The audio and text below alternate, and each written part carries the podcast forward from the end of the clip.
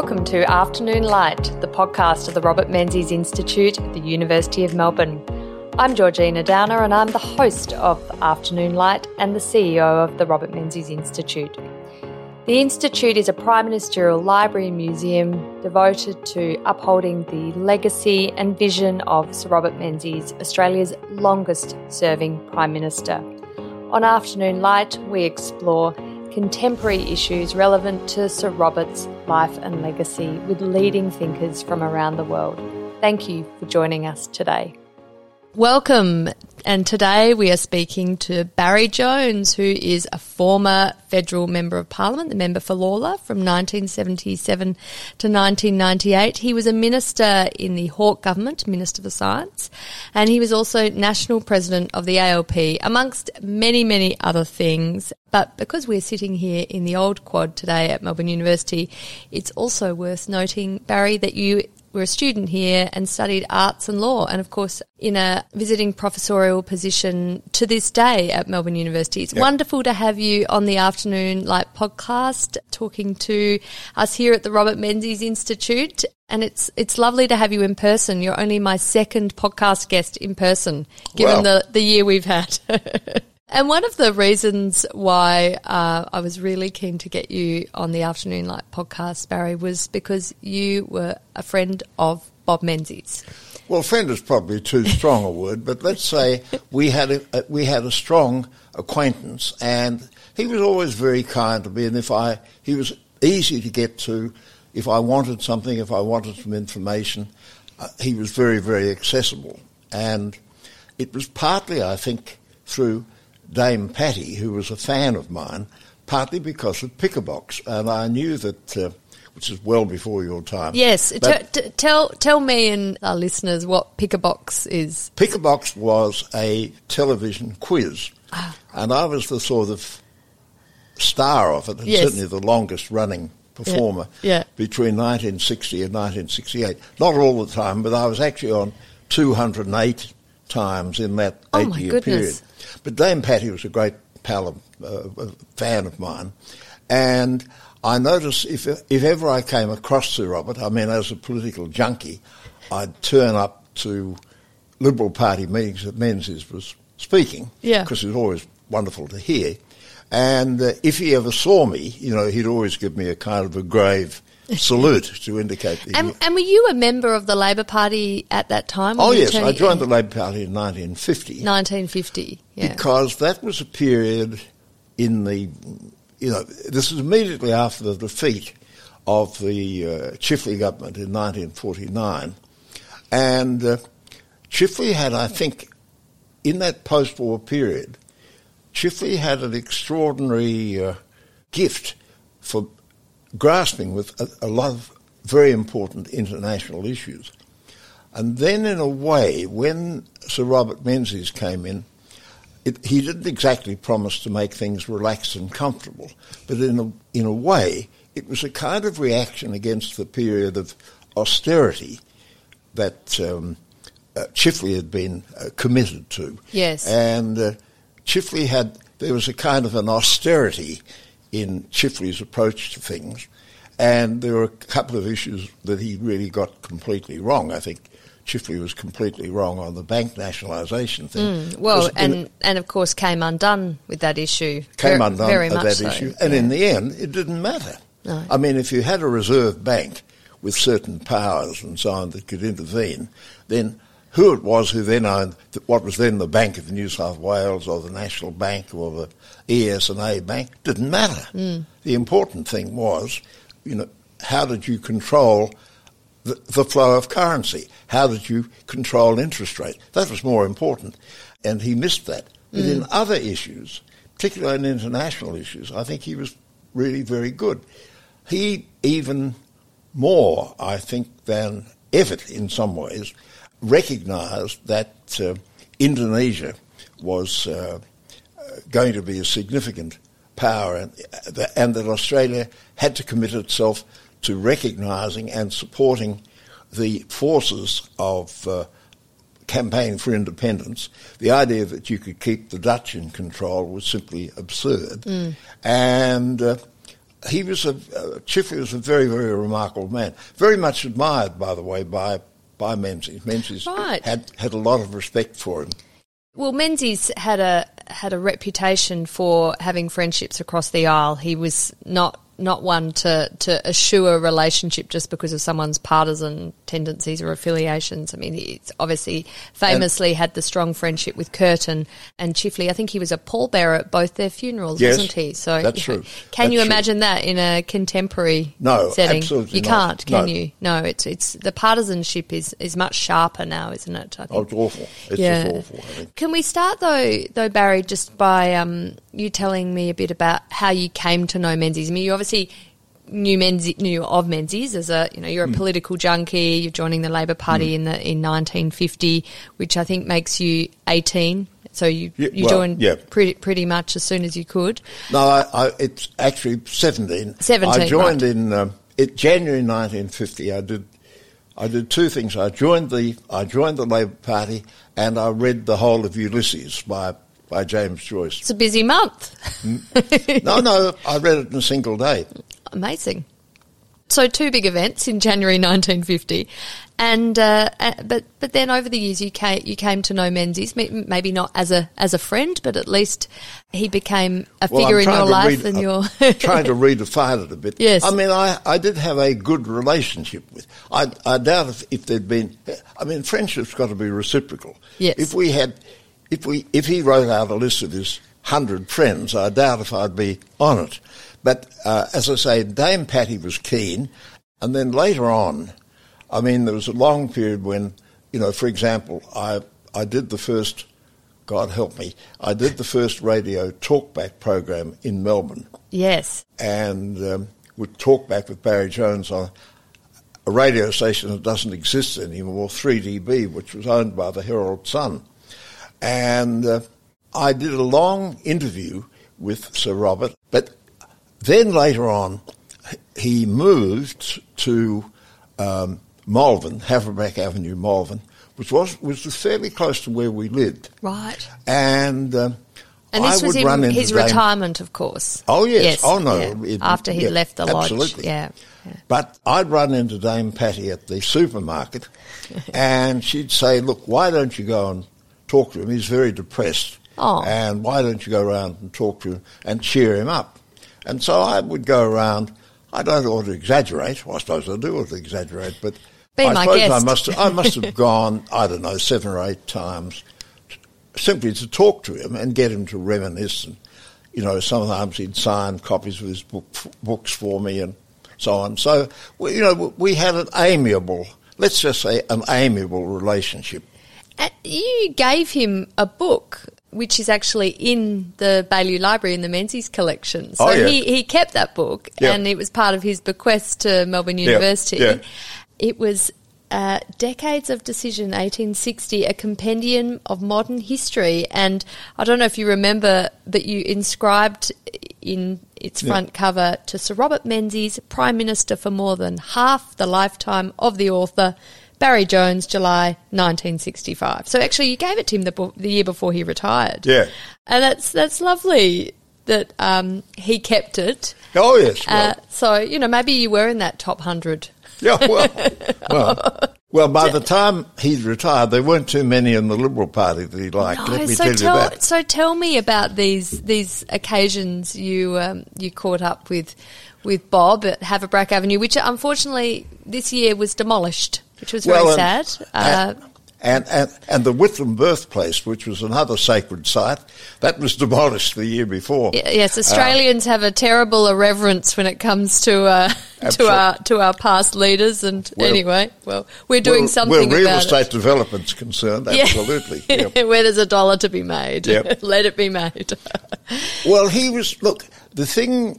First of all, I think he was very ungenerous to to Holt but it occurred to me while he used to talk about Holt that, in a way, when Menzies was leading the Liberal Party, the Liberal Party was like an overcoat. and when he stepped out of the overcoat, the overcoats changed, changed shape. Yeah. It was completely different. So the result is that when Holt became leader, Holt had particular concerns about having stronger relationship with Asia, for example. He's much more oriented towards Asia, less oriented towards the British connection. Yes. And also he was much more liberal on issues like race. Like, you know, he was uh, against the white Australia policy, but, you know, began to move with when Hubert Opperman was the Minister for Immigration. And Opperman deserves some credit for that, but they started to liberalise things. Menzies was outraged too by, huh, I don't know quite how to say this, Holt's different sense of the dignity of the office. Menzies is very conscious about the dignity of the office. Mm. And I, I don't want to shock you unduly, but I remember he, he said that he was very, very distressed by a very familiar photograph of um, Holt photographed in a wetsuit, surrounded by two da- daughters-in-law who arguably had breasts. Right. Oh, and um, so not not unusual for daughters-in-law. So I'm, I'm told. So I'm told. But Menzies was really outraged by that. Oh, okay. how could a prime minister possibly allow himself to be so you think you think Menzies, had he been alive, wouldn't have liked Tony Abbott in his budgie smugglers? well, I think that's true. I think that's absolute. He had a very real sense of the dignity yes. of it, yeah. and that's what you know. One of the reasons he loved the royal family. I mean, maybe not Prince Andrew, but he, you know, the sense that they represent dignity and a certain style. And then you see, he thought he thought Gorton was shambolic, and there were certainly shambolic elements and then he loathed McMahon, mm. who he thought was a you know treacherous and uh, uh, you know completely untrustworthy and so on. So I, I, had to hold back an impulse to say, "It's your party. It's the party you created. How come you feel so badly about uh, the people succeeding?" Uh, he saw Snedden as a lightweight. Well, that was right on the money there he did have some respect for Fraser, which then raised the question if he had some respect for Fraser, thought he was the hope of the side, mm. why didn't he put him in his cabinet? And that's a mystery. I, I don't know the you, answer. Did you ever ask him? I didn't put it in quite those terms.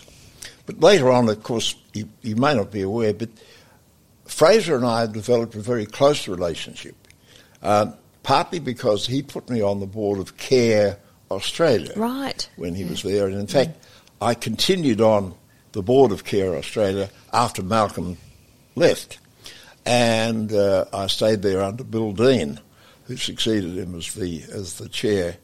And then later on, we we developed this relationship in which we we came to the conclusion that there were about 35 policy issues in which both the major parties were deficient. Mm and I, I still think that's I still think that's the case. Mm. I think I think the Liberal Party's policies are pretty dreadful, and and the Labor policies are arguably, well, let's just say, deeply disappointing. So when you were meeting Bob Menzies in the in the seventies, really, when he was yeah. at Haverbrack, and he's he's expressing disappointment with Liberal leaders as yeah. they as they yeah. they sort of rotated through at, at, that stage. Obviously, quite different from his his time in office when it was a period of of extraordinary, unprecedented stability you, you have said in, in other interviews and um, and writings that, that Menzies admitted to not even voting Liberal at the time, to voting for the I think it was the DLP. The DLP. That's right. He, he was very close with B.A. Santamaria, wasn't he? Yes and no. He respected Santamaria, and I think in that interview that I did with John Howard um, back in uh, 2015, I, I talked about that relationship. And of course, he had very good reason to be deeply grateful mm. for what had happened because the consequences of the Labor Party split had been that um, uh, you had the, the tremendous number of votes that came from, in a sense, the old traditional conservative Irish Catholic right, who'd been perhaps Labor supporters all their lives, and then suddenly after the split, on the issue of communism, they changed direction and th- those preferences went very tightly. uh, towards the Liberals, and that certainly uh, assisted him in being uh, re-elected. Particularly, of course, in that strange year of 1961 when Arthur Calwell, who'd been a, a real victim of the split mm. and who was a practicing Catholic, he almost almost took a you know won the prize, mm. which was extraordinary. Yes, I mean, it was a very close run thing. Yeah. Well, what it indicated is that, as I said to uh, to uh, Howard, the thing about it was Queensland again. Yes. You had extraordinary swings in Queensland, and that's been part of the history of Queensland. That when the swings come, they tend to be quite dramatic, mm, mm. and so um, uh, it was ironic to think that Jim Killen, for example, was re-elected on Communist Party preferences because some of the Communist Party votes leaked to right, him. Right. And if he hadn't yeah. got, if, if he hadn't got in, the other thing I must say, uh, you you might be amused by this. Back in 1943, that's the year when you've had the greatest number of people who were unhappy with the major parties. Really? In, oh, 19, in Australian yeah. political history? Yep. Even in, in recent years? And, oh. and the extraordinary thing was, you'll find this hard to believe, but I checked it out. Um, in 1943, in Kooyong, mm. the Communist Party candidate got 8.2% of the vote. Oh, wow, that is extraordinary. Of which 10% of his preferences went to Menzies. Menzies actually banned the Communist Party when he was Prime Minister the first time, didn't he? Or no, maybe when he was Attorney General, I think.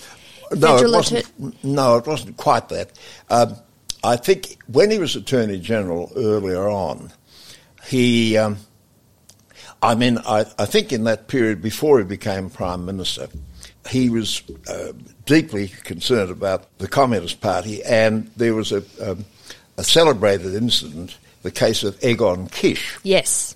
And the Egon Kisch case was, uh, of course, went up to the High Court where, where Evatt, who later on, of course, was to be the unsuccessful leader of the opposition when Menzies was Prime Minister.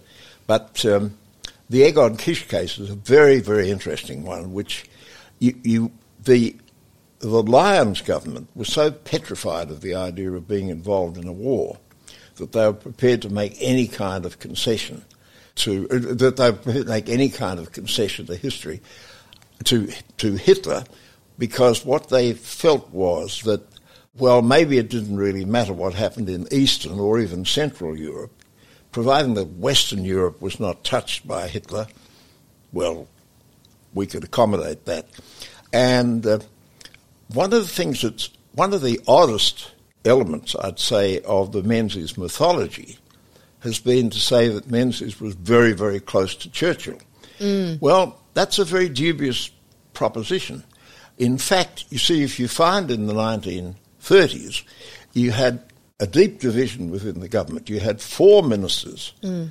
We had three ministers and one high commissioner, Stanley, Stanley Bruce. Bruce. Yes. But you had three ministers, Lyons, Menzies, and Casey, who were very strong appeasers. Mm, mm. Very strong appeasers. That was bipartisan, though. That well, that yes and no, but you see, within the within the UAP at that stage, not to be confused with Clive Palmer's UAP, but yes. the UAP at that stage also had had three ministers: Billy Hughes, Henry Gullett, mm.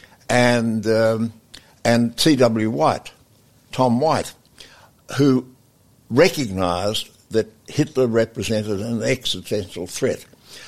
And for some reason, Menzies allowed himself to be sucked into this delusion, uh, which was peddled by Bruce. Where Bruce got it from, I have no idea, but it was ridiculous. Their argument was that um, uh, that the the Nazi regime in Germany consisted of two factions: a war faction and a peace faction, and Hitler was a kind of nominal figure at the top and a bit of a dreamer, not mm. really, not a great administrator like Mussolini, uh, and uh, uh, that he, in a way, you know, he was a philosophical dreamer, and but you could get to him, and you know, he could just say, "Look, this isn't reasonable. Let's mm. let's fix this up," and Billy Hughes, who in many ways was a dreadful piece of work, there's no doubt about that, but but Hughes was right on the money. Right. It was Hughes right from the start, and he got ticked off by uh, he got ticked off by uh, by Lyons uh, because he kept saying Hitler doesn't act according to the rules.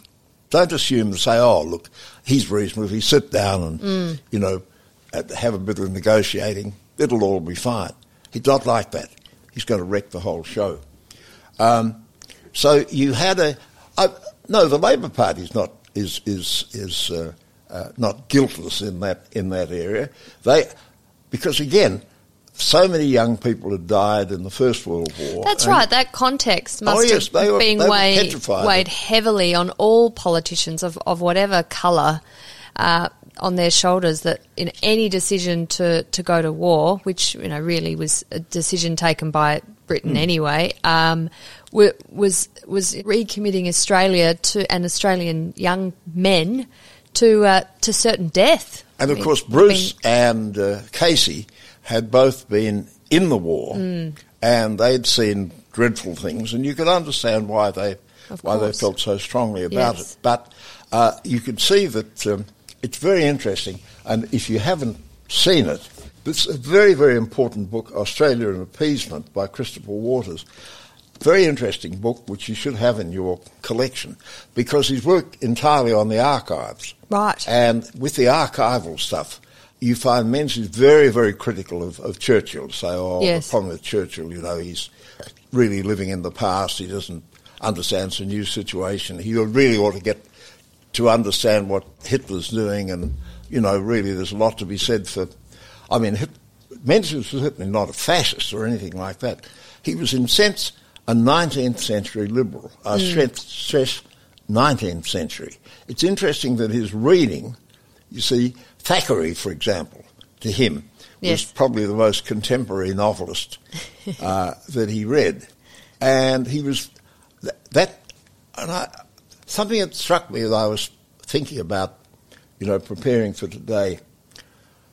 I grew up in a family, and there must have been many like mine, who unlike yours, who had authentic international experience or, or experience of Britain. Um, in my family, they used to, you had a generation who used to talk about home. Yes.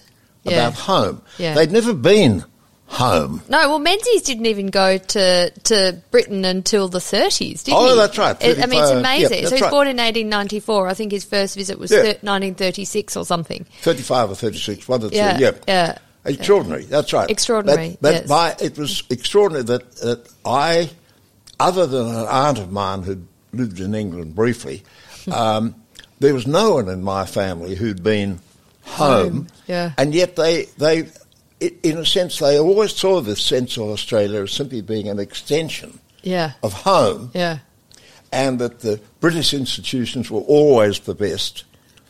And, and so on. And that meant that time really caught up with, with Bob Menzies. That the, you see, he, uh, uh, when you look at his uh, concerns, for example, about, uh, uh, for example, independence for India, he was very uneasy, very mm. unhappy mm. about India becoming independent. He, he, he really, and in the case, you know, of Vietnam, you know, he took so readily this uh, view of um, uh, you know, the Eisenhower view about the falling domino effect. Yes, that's right. You know, to say, oh, look, if it, if if Vietnam falls, oh, and, and that sense that they had, and there must have been somebody in foreign affairs who took a different point of view. You know, that sense to say, oh, what's happening in Vietnam is driven by China. Mm. And they didn't, he didn't understand the history of it all, that Vietnam was very wary about being seen as being pushed by China, mm. being absorbed by China. And it's so odd when you reflect uh, back in 1945 when Ho Chi Minh uh, declared independence, what did he what did he quote as his inspiration?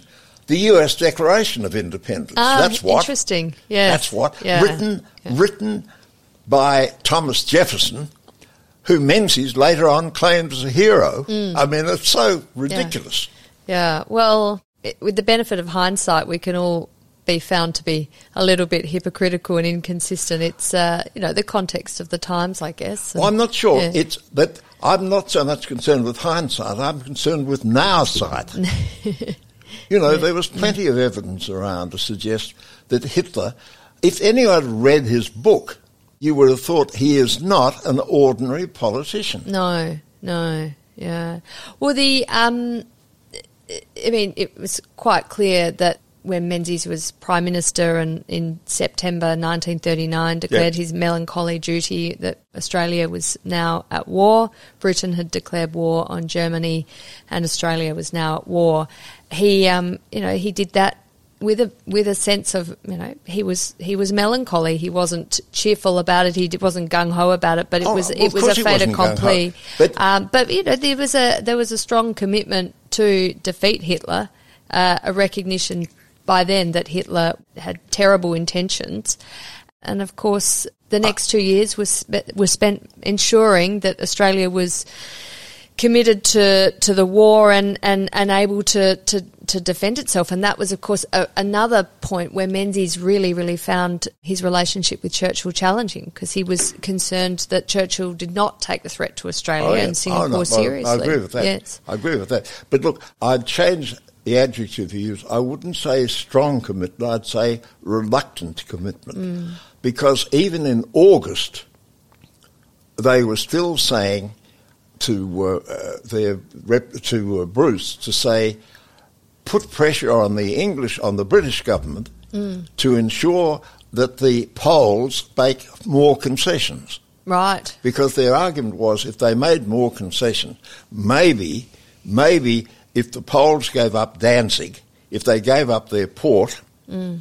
uh, well, you know, everything would be all right. And so it was the pressure was to, on Poland to say, "Oh, be reasonable. You know, mm. be reasonable. Don't mm. don't don't hang us out to dry." It's, it's interesting, Barry, talking about that, that period, you know, the 38, 39, the, the lead up to World War II, and, and then obviously reflecting on the, you can't even calculate the number of tragedies that happened during World War yeah. II. Of course, the most terrible to the Jewish people across Europe. Um, in a contemporary context, we hear the sort of drumbeats of war over Taiwan, you know, US China, and where does Australia come come in if if there's a confrontation mm. over Taiwan? Is Australia in, in the fight against China. These are, I mean, again, we are faced with a frightening escalation of tensions, people rightly wanting to avoid a confrontation, a military confrontation. We, oh, Not everyone. Know, look, well, well I- indeed, there's there's a diversity of views, but I think the prevailing view is you don't want a military confrontation. You want these issues to be settled peace peacefully, and countries across our region to be focused on on prosperity for, for everyone and peace for everyone. But you know, there is how do you deal with that escalation of tensions and um, assertions of aggression in contested waters, contested territory? This is there's there's got to be lessons to be learned from the World War II experience for us to take into into what we're dealing with now with a rising China and you know challenge to US preeminence and of course the contested territory of Taiwan. I think there actually are some dangers in saying let's look back and see the previous experience as being the model we should follow. Well, maybe not the model, but but what? How do we learn from it? Do we? How do we make sure we we don't make mistakes again, or or how to, or that we can do things no, the rec- right way based on, on previous experience. I recognise the the terrible dilemma about about Taiwan. I'm very sensitive about that, and it's really a matter of, of again trying to find out, you know, really ex- essentially what the issues are, to what extent they are, you know, where the Chinese government is proclaiming something, and indicating it, it's got, what, got to be taken seriously, or whether they're really prepared to go into a, into a shooting war. I mean, I think some of the things that um, our defence minister has said have been rather, rather foolish, I think.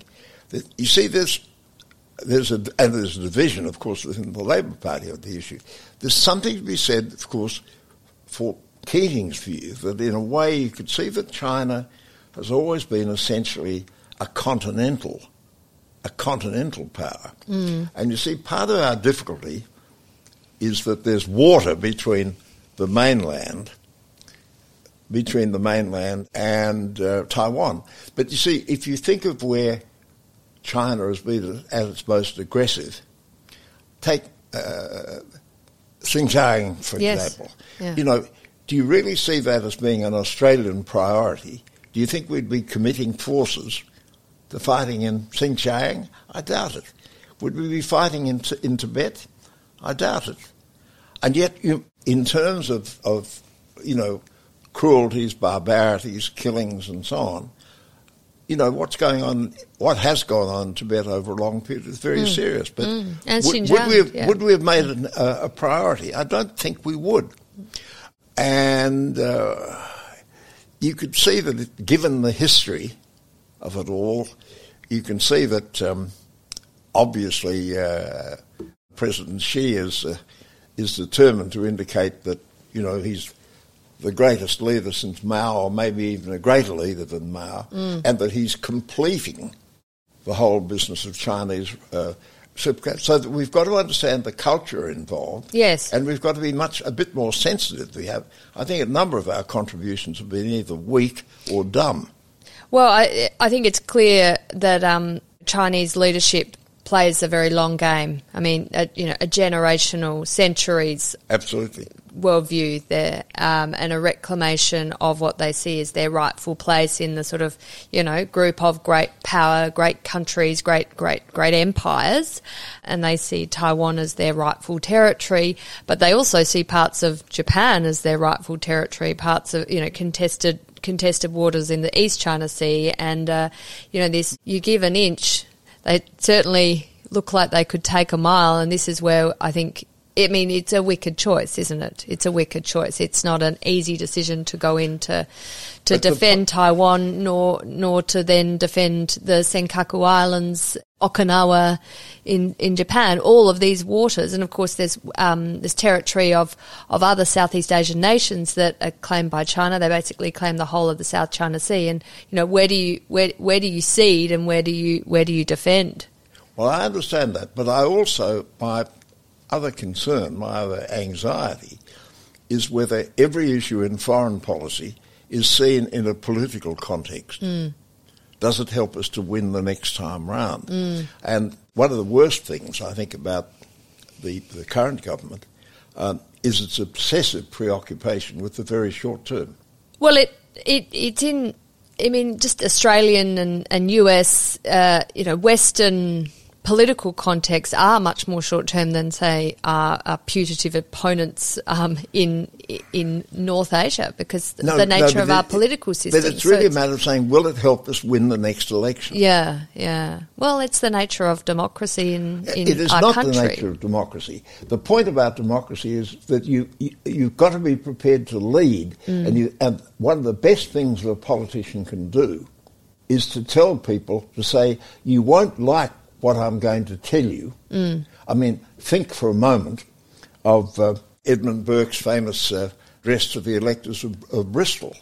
That, in other words, it's not a matter of being re-elected. It's because you think it's the right thing to do. Yeah, and yeah. and it's and because it has long-term consequences. Well, I think we'd all like our politicians to, to do just that, and uh, and I know Menzies felt that that was his duty as a leader to to persuade and lead not just to look mm. at polls and think about the next the next poll he was facing. No, uh, oh, and, no I think uh, he did take the long. yeah. I mean, he was wrong on a whole number of issues, but I think he used the parliament. Mm. Mm. And the present mob don't use the parliament. Mm. They see the parliament essentially as an electoral college.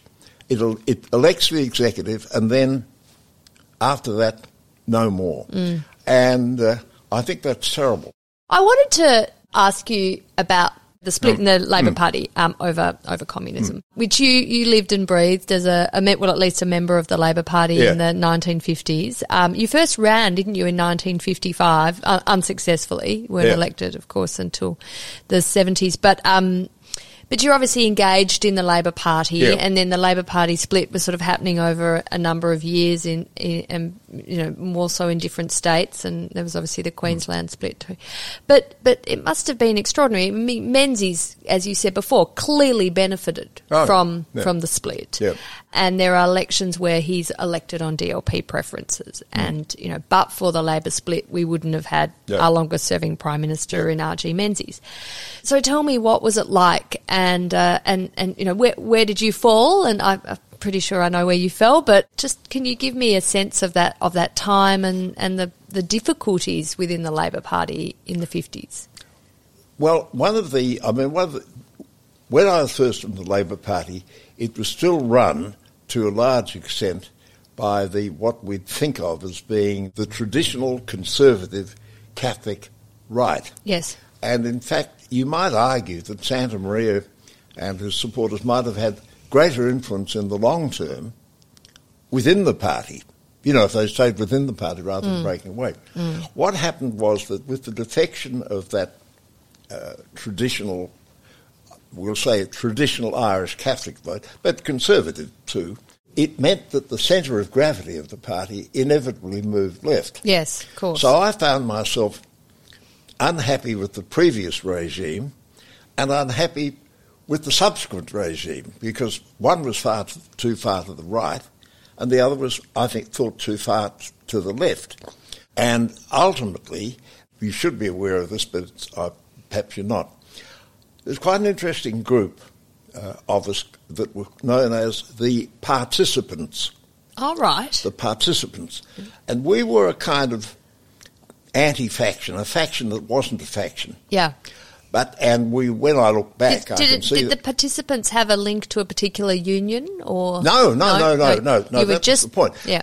They were almost all professionals. Mm-hmm. A disproportionate number of them were lawyers. Right. And you see, they included John Cain Jr. That is John Cain, John Button, Michael Duffy, me, Dick McGarvie, who was later the Governor of Victoria, Xavier Connor, who was a judge of the Federal Court, Alastair Nicholson, who was Chief Justice of the Family Court, Jim Kennan, who was a QC and who later, for a while, was the Labor Party leader, John Thwaites, who was the Deputy Premier under Bracks, uh, Steve Bracks himself was part, so that we, we were a group of, of idealistic people, if you like. Right. And we campaigned we, and, but we were Whitlamites. I mean, we had some reservation, or others had reservations about, about Gough in some ways. But essentially, we supported the Whitlam position, which was of opening up the party. And the participants played a, a really quite significant role in getting the federal intervention. Mm. And essentially, there's no doubt about South Australia, essentially the critical factor in getting that federal intervention was Clyde Cameron. Oh, yes, very good friend of my grandfather's. In, yeah. in, exactly, because he'd been sort of, he'd been supporting the left, but he came to see that the left in Victoria was so unattractive. and you, you, by unattractive, you mean electorally? Electorally, yes. but, not, but not only that, but also they they were authoritarian yeah. in nature. Mm. They hated dissent. I mean, I can think of other parties where they're not keen on dissent, who get taken away for counselling. And um, you are free, but in the Liberal Party, you are free to free to vote oh, against course, your party. Of course, of I think course, in Labor yes, Party, you're out of caucus keep, if you do. I, I, keep I keep forgetting. Of course, yes, splendid. Uh, anyway, um, um, it was, but it was ultimately we or they, the the participants, really persuaded Clyde Cameron to change direction. It was Cameron's intervention, mm. or rather changing position, that meant that the new, that the Victorian executive, the then hard left executive, were dismissed from office, yes. and you had the introduction of proportional representation, and you had a broader, a broader representation of people running the thing, and mm. it was that, and that alone, that uh, enabled me to win pre-selection for the state seat of Melbourne and then for the federal seat of Lalor. I'd never have been able to win a pre-selection under the present circumstances. Is that right? Oh, absolutely. Yeah. Well, first of all, they don't they don't put people in their 90th year. No. Um, but, um, but, it's a bit unfair, a bit ageist was, of them. but they, but no, the situation now is that the seats are simply carved up. They say yes. that's for the left, that's for the right. Anyone in the middle? Oh no! Oh, no. Mm, we wouldn't want that. So they make animal noises. Well, it's uh, it, it it's certainly one way of selecting candidates. It's probably not a way that the um, the public would prefer it, but no. but anyway, that's well, the, public don't know anything about, it. Political how political parties operate. Um, I wanted to get back to the to the Menzies era and just to ask you a bit about what what it was like living in the Menzies era. I've seen your interview with you did with John Howard, and you, you spoke about a lot of people leaving Australia because they, they were unhappy. So you know the famous ones, of course, are Clive James, Barry, you know, Barry Humphries, uh, Germaine Greer. The '60s were were a time when a lot of intellectual Australian intellectuals were, were going to, to to home to the mother country. Yeah to live a live in a different kind of intellectual environment. Um, but what was your experience in the 60s. You were obviously in talkback radio in the 60s at that stage. So, Well, look, I mean, the, the thing that's really very odd uh, that you, um, you, you should mention uh, Clive James and Barry Humphries because they did take off, but they are also, they uh, oriented towards the right. Yeah. Very much. And, and I remember Clive James, who's normally an exemplary essayist, but he wrote a, um, he wrote an essay on uh, Menzies in the Times Literary Supplement, which I thought was absolute rubbish. Oh. I mean, it was absolute rubbish. I mean, and it could only have been written by somebody who wasn't here. Right, yes, yeah, I see. It was only, it had nothing about it. And, and of course, at that time, too, you know, pre internet age, so you're not, com- you know, necessarily reading all the Australian media, and, and I think you know, not being in a place you can't really feel exactly. the zeitgeist, exactly. can you? Exactly. No. Yeah. But look, there was a sense that, for example, um, uh, you could see that things like protection to Menzies meant that sense of Australia as being a bounded unit. Mm and that there were contagions in the other in the outside world. Mm. We're and, familiar with them these days, Barry. It, yeah, well, exactly. but if you if you were to protect Australia, you, you you had to keep out you had to keep out goods. You see, he'd received support from some Labor people for his attitude on tariff protection. Mm. You know, because they'd say, oh well, it could mean that you know furniture manufacturers and so on could be earning it. Well, and especially here in Victoria, Australia's sort of traditional manufacturing base, there was a much stronger protectionist sentiment, wasn't there, in Victoria than in New, in South, New South, Wales? Oh no, yeah. that's abs- that's yeah. absolutely right. But one of the things that made Hawke, I think, exceptional, and I I didn't have an easy relationship with Hawke, but so I can speak in a kind of very objective way. The thing about Hawke had an extraordinary capacity to get an issue and explain it in a way, even though people thought it was against their interest. Mm. Uh, and, um, you know, if you think back, you think which electorate in Australia had the largest number of clothing and textile factories? And the answer is his own electorate. Ah, interesting. His own electorate, you yes. see. And he, but what he said to his electorate was, look, you're not going to be happy with what I'm telling you, but your children and your grandchildren will be living in a different, and they won't be working in sweatshops. You know, so that it was a matter of really taking it on and persuading people. Which, of course, is, is as you were saying before, a character of, of true political leadership to yeah. identify an issue, and it's not necessarily the prevailing view. Yeah but to see beyond your immediate electoral disadvantage right. from advocating that issue and, and prosecute it and, and persuade. And the other issue, of course, with, with Hawke, I'd have to say, was that, um, uh, you know, the, the, famous Tasmanian Dams case. Oh, yes. 1983. Yes, I remember see, studying it in constitutional law here in this building. We, but, we, but we, lost, we lost every seat in Tasmania. Mm. But he was able to say, but it's the right thing to do. Mm. It's the right thing to do. And in the end, the votes came back in Tasmania. Another, like Queensland, volatile, electorally volatile state. Somewhat, yes. somewhat. But, But Hawke, Hawke had that great, extraordinary gift, I think, for for persuasion. His greatest achievement, in some ways, of course, was the uh, Antarctic Treaty, having the 50 year moratorium on mm. exploration. Mm. Because everyone, including Gareth Evans, said, don't waste political capital on it. You, you won't succeed. And he said, yes, I will. And he was determined, and the result was that he, uh, with the support of Jacques Cousteau, oh yes, and Michel Rocard, who was yeah. then the, the French president, they persuaded Margaret Thatcher. Mm. They persuaded um, uh, George H. W. Bush. Yeah and it went through. And but the, the conventional the wisdom is to say there's nothing in it. You won't succeed. Yeah.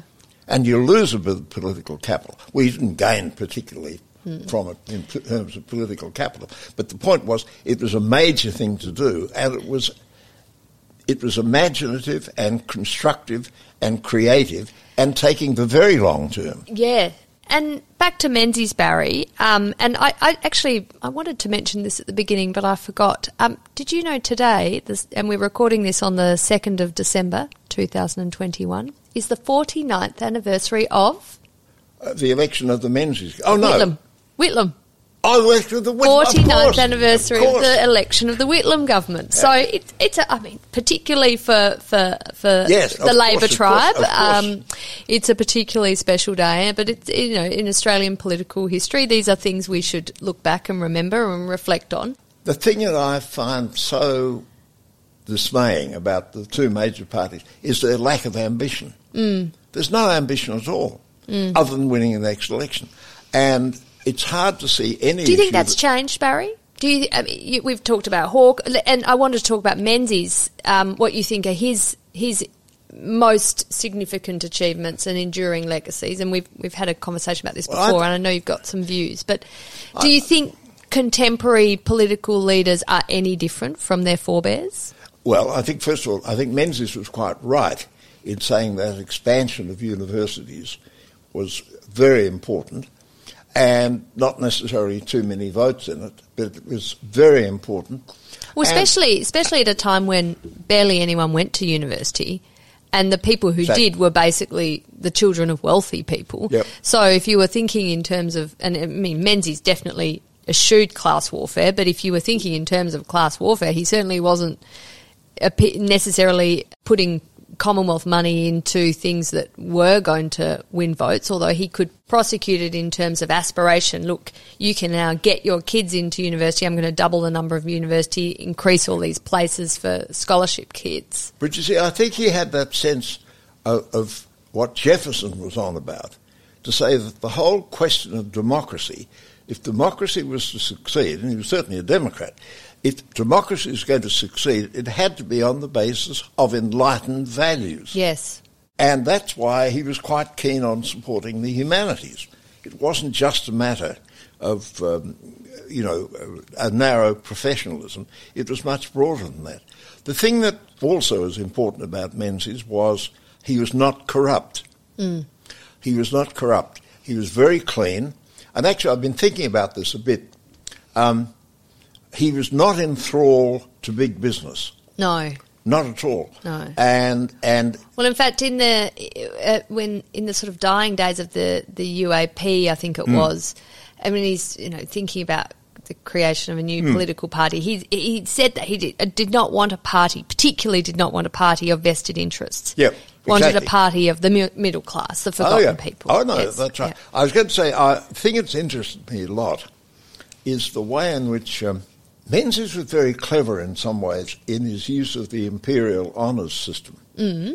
because you could buy people off by saying, "Look, we, we won't we won't follow the, the, the political line. We won't give you an economic advantage, but how would you feel about a knighthood? oh well, oh oh yeah, oh, being that." There's a good example, and I'm not sure whether you're aware of it, but it's another South Australian case for you. Oh, right, yeah. Do you good. know about the story of Ellerton Becker? No. Look it up in the Australian Dictionary of Biography. I think it's probably the funniest entry in the Australian Dictionary of Biography. okay. He was a guy from South Australia who was a policy, who was a property developer, but also ran school bands. All right, yeah. And something very odd happened. He had a link, shall we say, to the South Australian Liberal government, and somehow he always got to know when an area where property was going to be rezoned. Oh, Funny yeah, that. Yeah. And uh, he made quite a lot of money, and he then went to the, the Academy of Science and said, look, if I offer to pay for your building, you know, the Ellerton Becker building in Canberra, do you think you could get me a knighthood? So John Eccles went to see Menzies and said to Menzies, uh, look, this guy's got this money and if he gives us X million dollars, how about, uh, would you give him a knighthood? So Menzies drew on a long cigar and said, oh, well, all right. So he, he duly got the knighthood. And he then said, which caused great consternation in the science community, he got his knighthood. And he then said, could he pay the money in instalments? Oh. Should have got the money before he got the knighthood. That's the lesson. anyway, have a look at the entry in the ADB. It's a, yeah. it's a stunning yeah. entry. Very, yeah. very funny entry. So not a fan of vested interests and not, not beholden to vested interest. Um, Menzies was also and there's a uh, fundamental decency to, about him. Yes, I mean, well, you he, said he the have, he dignity. Wouldn't have, he wouldn't have he wouldn't have allowed corruption no. or deception, mm. and he was a terrific parliamentarian. Mm. He used the parliament appropriately. I mean, very cleverly. He was a, a, a terrific debater, brilliant debater and he, he, he was absolute asked because he, he was ahead of everyone else. Mm. His um, takedown of Evatt in over the issue of communism in the on the floor of Parliament yeah. that pretty much finished Evatt off is a famous oh, speech, abso- absolutely. and he was a great orator. And you know, there's something to be said for for great oratory. We don't necessarily well, value it, I think, as much these but days as we also, as we once did. Yeah, but it's also true, I think, with Evatt. I mean, I knew Evatt as well, and Evatt was a complex, in many ways, unhappy character, but a, a very complex character. He, um, in a way, although look, Menzies won seven consecutive um, elections. But you can find that the contemporary judgment sometimes doesn't look so good in the historical context. And the sort of issues that, that Evatt was banging on about kept being defeated by the electors, except with the referendum uh, in 51. Yes, on being, communism, yeah kept, yeah. kept being defeated.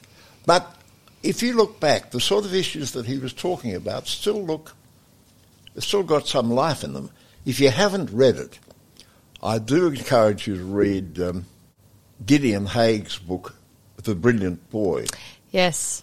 It's an extraordinary book. It's yes. wonderfully written. He is our next podcast guest, actually, Barry. Oh, so. excellent! Well, he, he's he's a great hero of mine. Yeah. It's a it's a really wonderful book because you can see that uh, that here you had an example of of Evatt who was operating absolutely against the mainstream. Yes. But if you read the dissenting judgment that he had in the in the, the case that the book centres on, you can see that there was a a different kind of vision of and and his his conflict with Menzies over Egon Kisch, and also the other thing I was going to say about the 1930s, there was a terrific play by Clifford Odets, the the American writer, called I think it's called Till the Day I Die. Mm which was uh, a thing about refugees from Germany. And the, the German government put pressure on the Lyons government to say they didn't want the, they didn't want the play to be performed. And so you had an extraordinary story, um, and in which you had theatres locked down and police there to say, you can't perform this play. Here in Australia? Hmm. You can't perform this play. Why? Well, we might offend the Germans. Right. Yes. And so the result is that, and the, the extraordinary stories that sometimes you'd find local government organisations would organise a play in their local town hall, and then they'd come along, and guess what? The place was bolted up, and coppers were there. You couldn't do it. So that was, I mean, this is the sort of thing I was thinking about. That was sort of stultifying. Yes. To say, look, we know best, mm. and and you know, really, you don't even think about this. Just think about something else. Go and kick a football. Yeah. Well, I, again, that sort of censorship of yeah. of views. It's, I mean, it's interesting thinking about it today in the context of, of COVID and people's view, different views on COVID and vaccines. Oh, absolutely. It's, people in a free society should be entitled to, to say what they want, but we are getting to a stage, I think, in Australia where you, you know, there's, there's a, you can't you can't say you're you can't say you have a negative view of, of a vaccine because otherwise other people might also think that and then there'll be sort of contagion of anti-vaxxers. Well, I mean, I, I mean, this is whole, a difficult the, public policy question too, isn't it, oh, Barry? Oh, but the whole yeah. question of the definition of the, the, whole question of freedom. You see, does freedom involve the right to defame mm. and also the right not to be defamed, the right to be vaccinated, and the right not to be vaccinated, or or the right to be protected and the right not to be protected.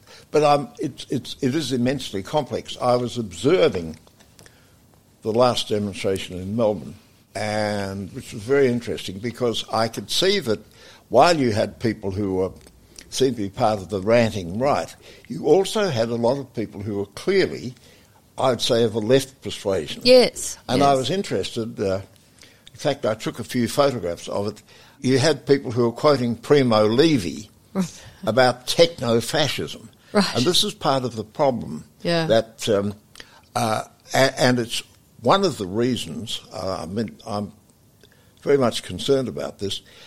For example, the wellness industry. Yeah.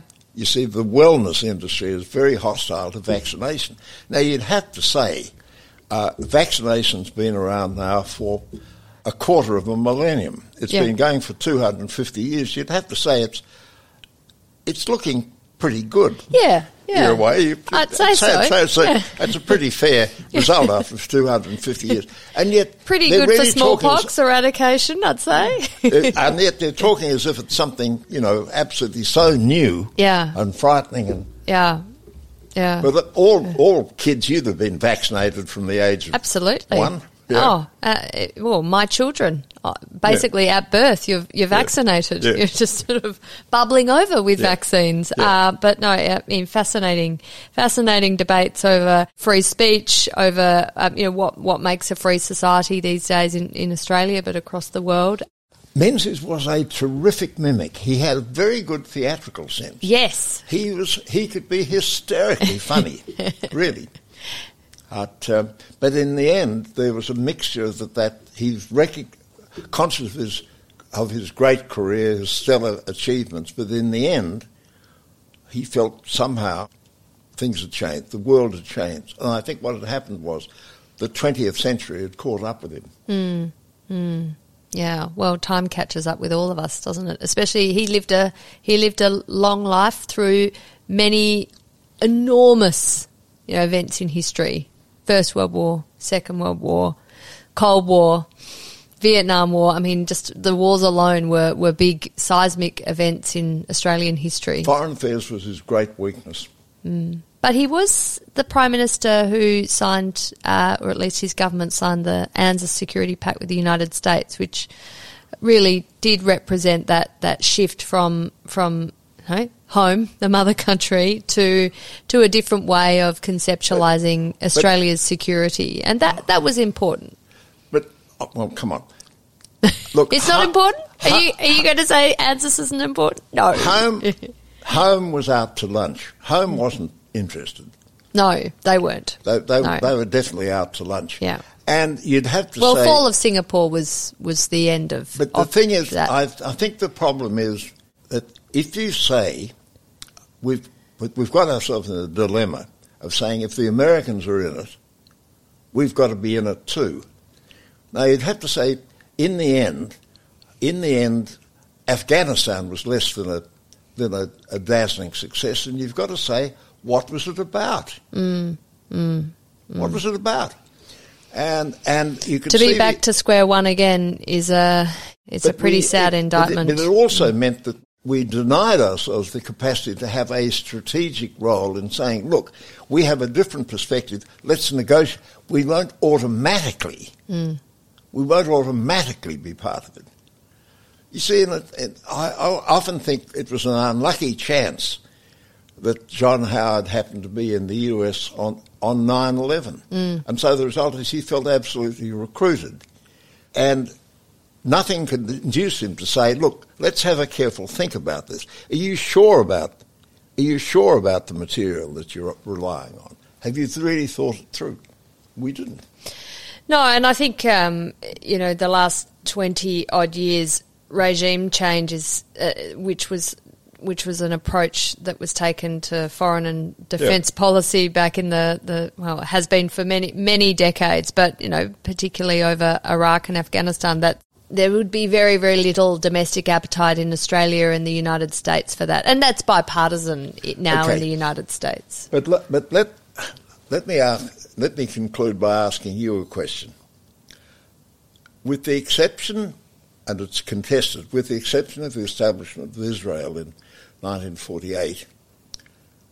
Since the Crusades, how many Western interventions in the Middle East have been successful? I guess it's your definition of success. Can you think of any? Um, I bet you can't. Well, I think, I mean, through uh, World War II, we were able to you know, there were some successes militarily no, speaking, no, no, but, but in terms of no, no, we had forces there, but we were not intervening. Mm, mm. Oh, we were defending, right? Yeah. Mm. Uh, yeah, well, lessons you'll be, to be. You'll be struggling to think of any. Yeah, lesson lessons to be learned. That's for sure. But you know, I think uh, a commitment to universal values that each human being throughout the world should have you know, there is inherent human dignity and values that, that like should refugees. be. refugees. Yeah, but yeah, yeah, yeah. Even All in Australia? Even, even anywhere. They're universal, Barry. They shouldn't be limited to one country or another. But it, it's incredibly important that we think about how Australia can make a contri- contribution to upholding universal values throughout Absolutely. the world. I, I, will drink to and that. This, and this is where a situation like Afghanistan is so difficult because we, we have been there. We have been helping keep some sort of peace and, and obviously, you know, the, the contribution Australia and, and others made to uh, um, improving the situation for women and girls in Afghanistan was enormous, and now we've seen that a massive, massive retrograde step with the okay. re, you know, okay. recommencement of the Taliban regime, and it's it's a tragedy, and it, it, it breaks it breaks my heart as someone who's watched that country's progress over the last thirty years. And which country in the Middle East, which country in the Middle East had had the best record with regard to the education of women and girls? Oh, yeah. Iran! Iran was uh, was good before the Iran before the revolution, wasn't it? Yeah, yeah. but even under the dreaded Saddam Hussein, mm. the opportunities for girls and women were better because it was more secular. Mm. And now, give yeah. me a break. Yeah, no, it's uh, it's it's it's very sad. Well, thank you very much, Barry Jones, for joining me on Afternoon Light. It's been a been a pleasure, and I've taken up a lot of your time, so I appreciate it a lot. Okay. The Afternoon Light podcast is brought to you by the Robert Menzies Institute at the University of Melbourne. You can find more about the Institute and our podcast at robertmenziesinstitute.org.au. We're also on Twitter on Facebook and LinkedIn. We look forward to you joining our show next week. Thank you.